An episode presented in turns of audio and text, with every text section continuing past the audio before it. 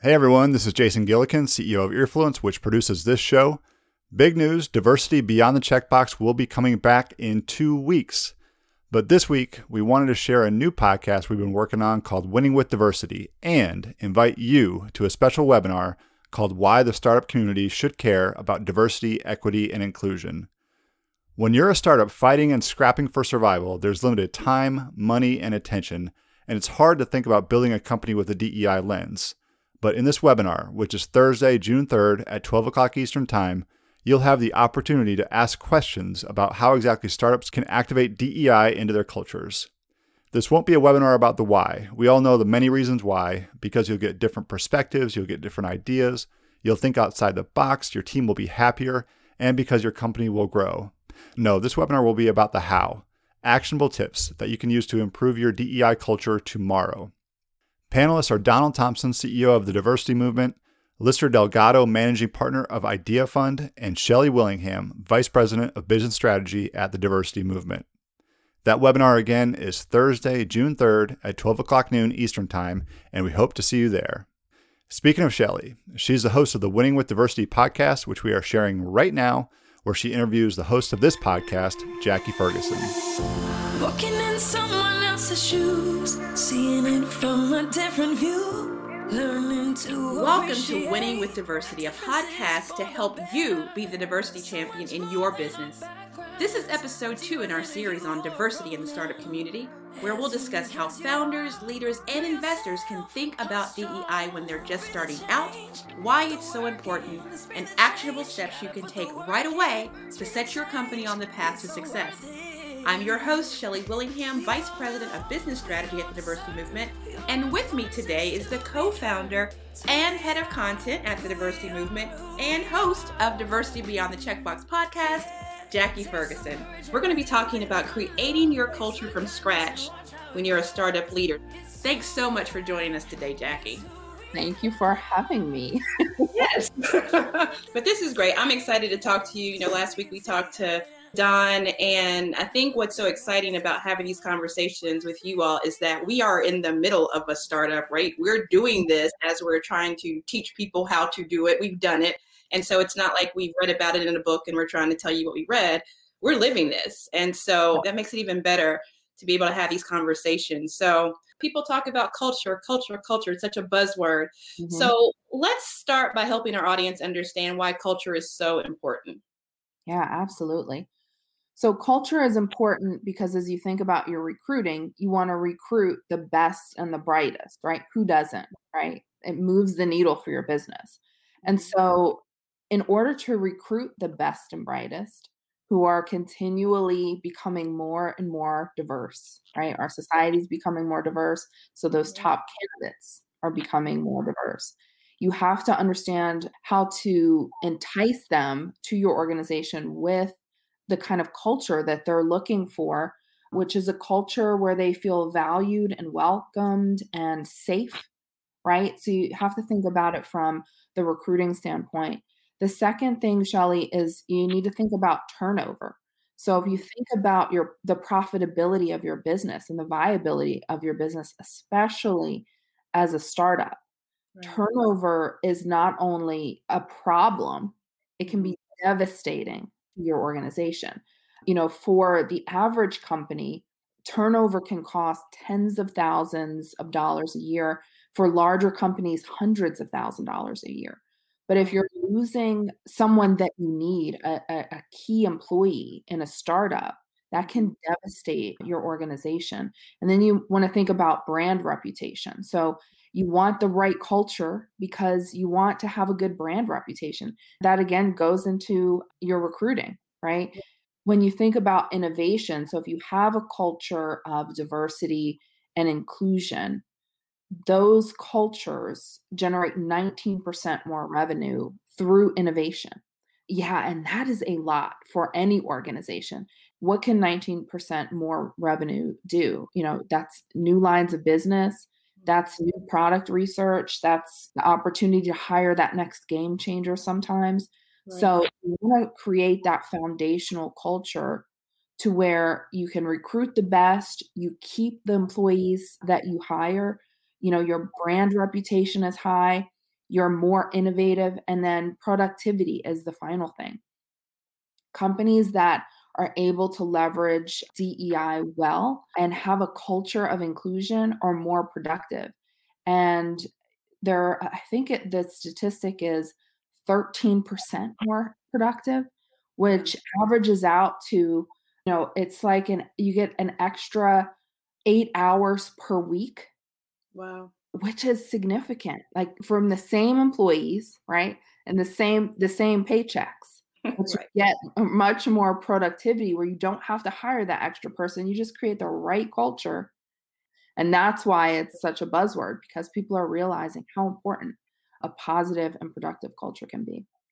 Yeah, and those numbers you dropped are significant. So I'm all about the data. I'm always like, bring me the data, not the drama. So you drop right. the data. I love it. So when we're thinking about startups and especially founders that have, it's just them, right? It's just them mm-hmm. starting. So yeah. how early, you know, what do they do in that early stage in thinking about the culture when it's just them? How do they start to create that? So it's never too early to think about your culture and to lay the foundation for your culture. So you want to think about your values mm-hmm. and you want to think about the values of your organization. What are those? And be intentional about that. Really sit down and think about what those are, write them down, determine what those are. And then what matters when you think about people, the people that you want working with you? How do you want your employees to feel? So you have to mm-hmm. think about all of those things when you think about your culture and be intentional about what kind of culture you want to build and then start messaging that start communicating that start sharing that with the people that you value whether they be your you know board of advisors or your mentor share that so that they can also share back best practices and how to make that come to fruition once you start you know bringing on new people awesome so when you think about, you know, companies that you maybe aspire to be like or aspire to have a culture like, at what point do you go from that aspirational culture to real organizational culture? Yeah. So really that's as soon as you hire your first employee that is not vested with your organization.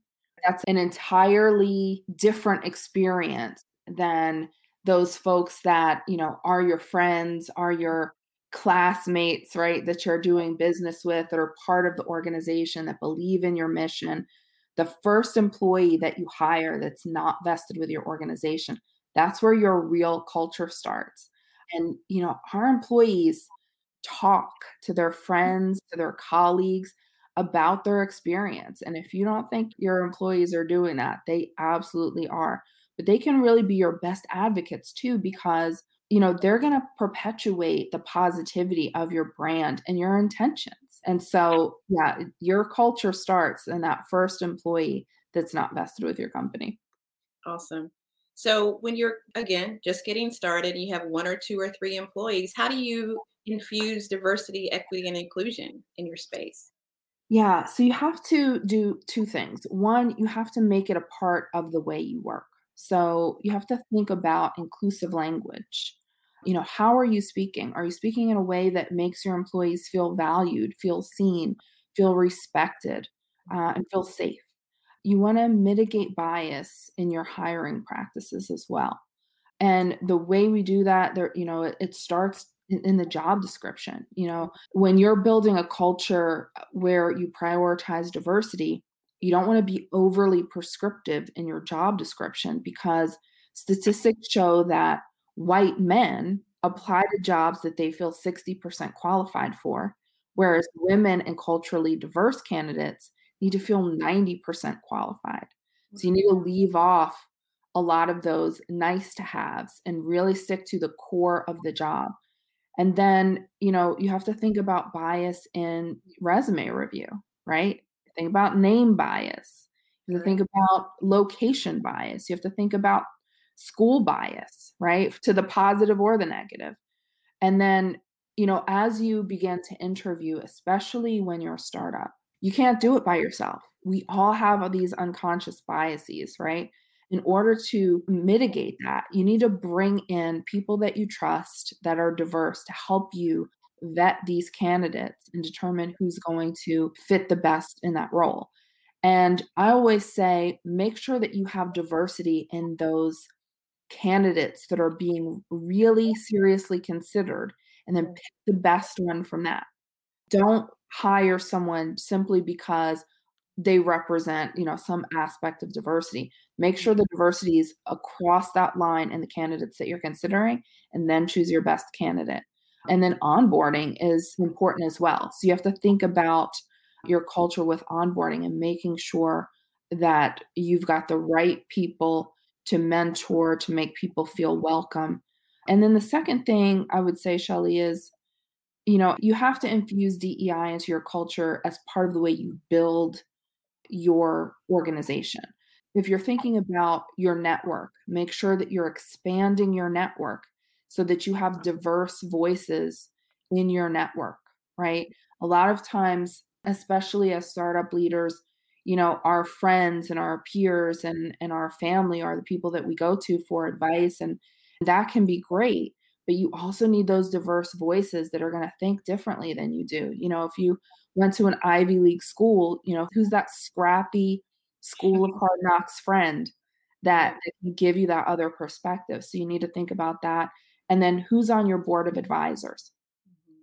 So in expanding your network, make sure that your advisory board is diverse and that you're able to hear different perspectives to help you, you know, push DEI forward in the culture that you're building. I love that. All great tips. And I think about, you know, we're growing so fast. And I mm-hmm. had a recent job description that I had you review. Yeah. And yes, you went through and pointed out, okay, Shelly, we need to make some adjustments here. So, no, very, very helpful. And I mm-hmm. love what you said about the board. So, you know, there's some legislation now around the Securities Exchange Commission talking about having to disclose diversity within your boards to even be on the NASDAQ. And even though that legislation hasn't passed yet, venture capital firms are saying to their portfolio companies, hey, if you're not leveraging DEI, that's a problem or you need to be to be a part of this portfolio. So this conversation for startups is so important. So thanks for all the good nuggets you're dropping for us. But let me ask you this. So, you know, you're a founder, I've started companies and it's hard. And so we're juggling a hundred jobs at one time. Absolutely. How do we ensure that we are making sure that DEI is a priority? How do we do that? So Shelly, you know, it's hard. You know, when when you're a startup founder, you're wearing every hat in the business. And you know, both of us know that. The thing that you have to remember is why this is important. How it benefits you from a revenue perspective, how it benefits you from a productivity and profitability perspective. You know, if we talked about a, a few statistics earlier, but profitable businesses get funding, right? And so, if you're able to create a culture where you're able to leverage the productivity of the employees that you do have, your profitability goes up. Profitable businesses get funding. And then you want to prioritize diversity, equity, and inclusion to create more sustainable business.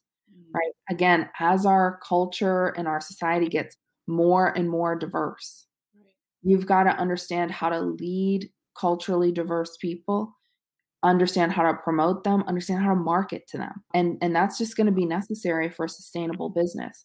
So if we think about you know these startups as our our babies right? And, and we want our babies to grow and thrive. And you know we we certainly don't want them to go the way of you know blockbuster and right where they had it figured out yep. and and you know in comes the disruptor. And I know with Blockbuster specifically, they laughed Netflix out of the room. And now who's laughing? because they said, you know, no, no, no, no. Like these these Friday night, you know, video store nights are never going away, right? And Shelly, you and I are the same age, so we spent our Friday nights in the video store, right? I still have my Blockbuster card somewhere, I think but you know they they did not understand that society was changing and yeah. so and you don't want that you know again your startup is your baby you want it to grow and thrive and you know because our world and our society is changing you've got to be ready you've got to have dei as part of your culture and infused within your culture in order to be successful and sustainable. So I mentioned that job description that you took a look at for me, right? And so, mm-hmm. you know, and we're in this work, we do DEI every day, but still there were some things in that description that you pointed out to me. So as founders, when you're making those first hires, those pivotal hires, mm-hmm. how do we manage our own biases that to ensure yeah. that we're doing the right thing?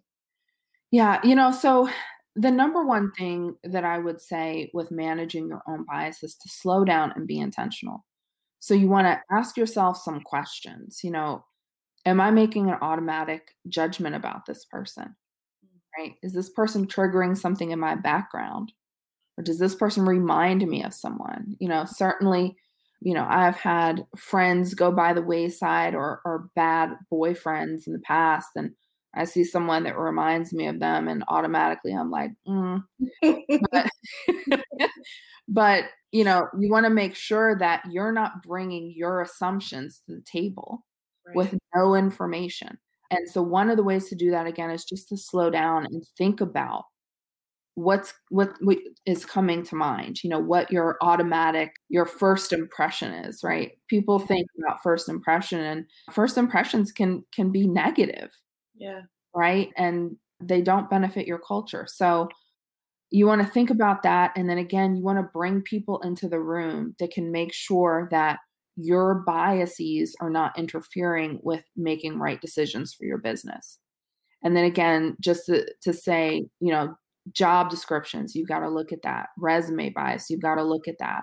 Your interview team you cannot be the only one in the room making that decision especially if you want diverse candidates you know in that first round of hires because you yourself may not have levels of diversity that are outward and physical. But if you're intentional about who's in the room with you, then those mm-hmm. diverse candidates will see that you're prioritizing DEI, even though you're an organization of one or two or three, by who you're intentionally having in the room. And then you also want to make sure, Shelly, that you're providing support for your only employee, right? I've certainly been an only, and I'm sure you have as well. Yes. You know, we have to think about intersectionality, being black, being women. We've been the only one in the room. And we want to make sure that we're providing support as startup leaders mm-hmm. for those onlys in the room.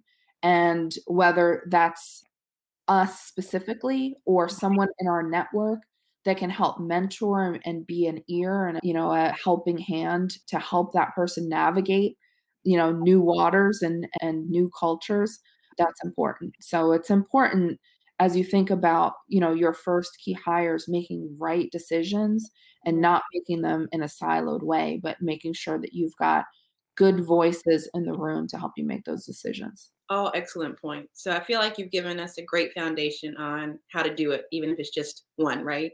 Mm-hmm. So let's say we've done it, got a mm-hmm. few employees. How do we know when the culture might be going left, when mm-hmm. it's getting a little toxic or negative? Yeah, so there are a couple of things that you want to look out for. One, are you surrounded by yes people? One of the things that is great about our culture at the diversity movement is we're continually challenging each other to make sure that and and not in a negative way but in a way where we're asking questions to make sure that we're vetting our ideas and thinking all the way around them. You know we all have had ideas and good ideas but you want to make sure that you're thinking about you know what are the pitfalls? What are the risks? You know how could this not work? And then in answering those questions you safeguard against them. And then you've got a better idea and a stronger path forward. The next thing is, you know, not having clear job descriptions, right? Mm-hmm. So people not understanding what they're responsible for. And that is especially gets muddy in a startup culture because everybody's kind of responsible for everything. Right. You need to know what your primary responsibility is and then what you're helping out with around the edges. But it's very easy to, again, especially in a startup culture, get off track and you're mm-hmm. working on wrong things at the wrong time, and then you're not working towards those goals. And then the second thing is, or the third thing rather, is overtime all the time. you lose productivity after a certain point. You know, as startup leaders, and you know, when we're in a startup culture, we're pushing hard, we're working hard a lot. Yes. But we've got to prioritize self care. We've got to prioritize that downtime because otherwise we lose productivity, we lose creativity, and we don't want to do that. So, overtime is fine, overtime all the time, not fine. And then the final thing, Shelly, I would say is that there's no tolerance for failure. That's certainly a problem. You know, we want to try, fail, adjust there's a quote if you're not allowed to fail, you're not really allowed to succeed. Mm-hmm. And that's so true because, especially with startups, we don't have all the answers, we don't have the prescription to success. Right. Um, and so, if our employees and our you know our first key hires are not allowed to try things you can't succeed that way you know you've got to be able to take some risk and, and figure it out you know even with our organization you know we're still writing the book on it you mm-hmm. know and and that's part of the fun but you know it can be stressful for people who are new to that kind of environment but you just want to continue to provide support but give people a chance to try things to challenge themselves. You know you'd be surprised what you can accomplish and what new ideas come out of that so, what if someone doesn't have the benefit of listening to your podcast and it's already toxic? They didn't hear what yeah. you said, make it not toxic. How can you redirect? Yeah. From my perspective, I think candid conversations mm-hmm. on what's not working is the first thing. If you've got a small organization, that should not be hard to do. Really sit people down and say, you know, I see things going left here. You know, what what are we doing wrong and how can we fix it? And really listen. You know, mm-hmm. one of the things about active listening is people are not good at it, right? It's a practice. A lot of times people are listening with the intention of responding or defending themselves instead of really understanding another person's perspective. But those candid conversations are super important. And then get outside support. You know, call in those advisors, um, especially those diverse advisors that you have and help them right the ship with you. It's so much easier to do it when you've got a small culture of, you know, 5, 10, 20 employees than when you're a larger organization of 100 employees. It's a lot more difficult to fix a toxic culture. That's a great point. You know, growing from 5 to 10 to 20 and mm-hmm. even though startup this startup life, everybody's not about this startup life. it is hard, but it is so rewarding and it is a lot of fun. Mm-hmm. So, how do you preserve that startup culture as you're getting larger? Yeah. So, when you think about startup culture, you know, you think about creative problem solving, you think about open communication, you think about a flat hierarchy. So, as you grow, you want to always keep a culture of the best idea wins, right? Keep that door open uh, because you never know where a good idea is coming from. It might come from the CEO, it might come from an intern. You want to make sure that, you know, all the great ideas are not coming from your Gen X employees. Gen Z is coming into the workplace and mm-hmm. they've got ideas and they are different in that they are really cause based and they care about aligning their values with the organizations they want to work with. And so they've got ideas, they want to contribute. They've got good perspectives on how, you know, trends and and how that society is changing. Right. So you want to make sure that you have a culture of best idea wins. And you want to make sure that you're presenting employees with an opportunity for stretch projects. You hmm. know, let them let them expand, let them grow, let them try new things. And then finally as a startup leader, your second line of leaders is so important because they're the ones that are driving your culture right? So while you're you know talking to investors and talking to the board and you know thinking about strategic goals who's dealing with your day-to-day employees? It's that second line. So make sure that they are strong. Make sure that they understand the culture that you want to continue to perpetuate because they're the ones that are driving it day to day so if you have an a, you know a best idea wins culture as a startup leader, but your second line is is not listening to those those interns, those new employees, you've got a problem there. So you to keep that startup culture, you need to make sure your second line is aligned with you. That's great. We've talked about a lot. This has been fun. But let's think about all the things we talked about. If someone's listening today and they're like, okay, this is great. What is the first thing that I, what are three things I can do after I stop listening to this podcast to kind of move in the direction of creating the type of culture that I want my startup to have? What are the three things you would recommend? Shelly, so I would say the first thing is to educate yourself on DEI specifically. So if you think about inclusive language, you know, the diversity movement has a, a course that you can take or a white paper that you can download to understand how to use inclusive language in the workplace to make sure that people that you're working with and interacting with feel seen, feel valued, feel welcome. And that starts with your language. And that's something that you can yourself make a change in. The next thing we talked about earlier was unconscious bias. So make sure that you're managing your bias and then understanding DEI basics. So, one, educate yourself. The second is be intentional about the culture that you want to build. If you're not intentional, you'll end up with a culture that you have not yourself designed. So, you want to be intentional and make sure you're reiterating that message with each hire.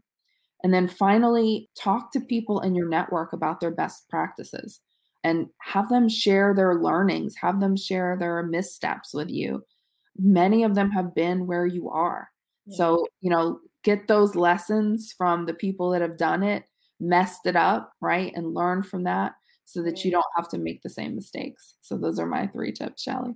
Awesome. Love it. So, thank you so much for your time. And thank you so much for sharing your gems. This has been great. Walking in someone else's shoes, seeing it from a different view. Learning to appreciate. Before we get going, I want everyone listening to know that we'll be holding a special webinar, DEI for the Startup Community, on Thursday, June 3rd at 12 p.m. Eastern. We want you to attend. It's going to be great. The sign up link is in the show notes. And here's the deal you can sign up to attend this webinar by donating any amount to the Thurgood Marshall College Fund.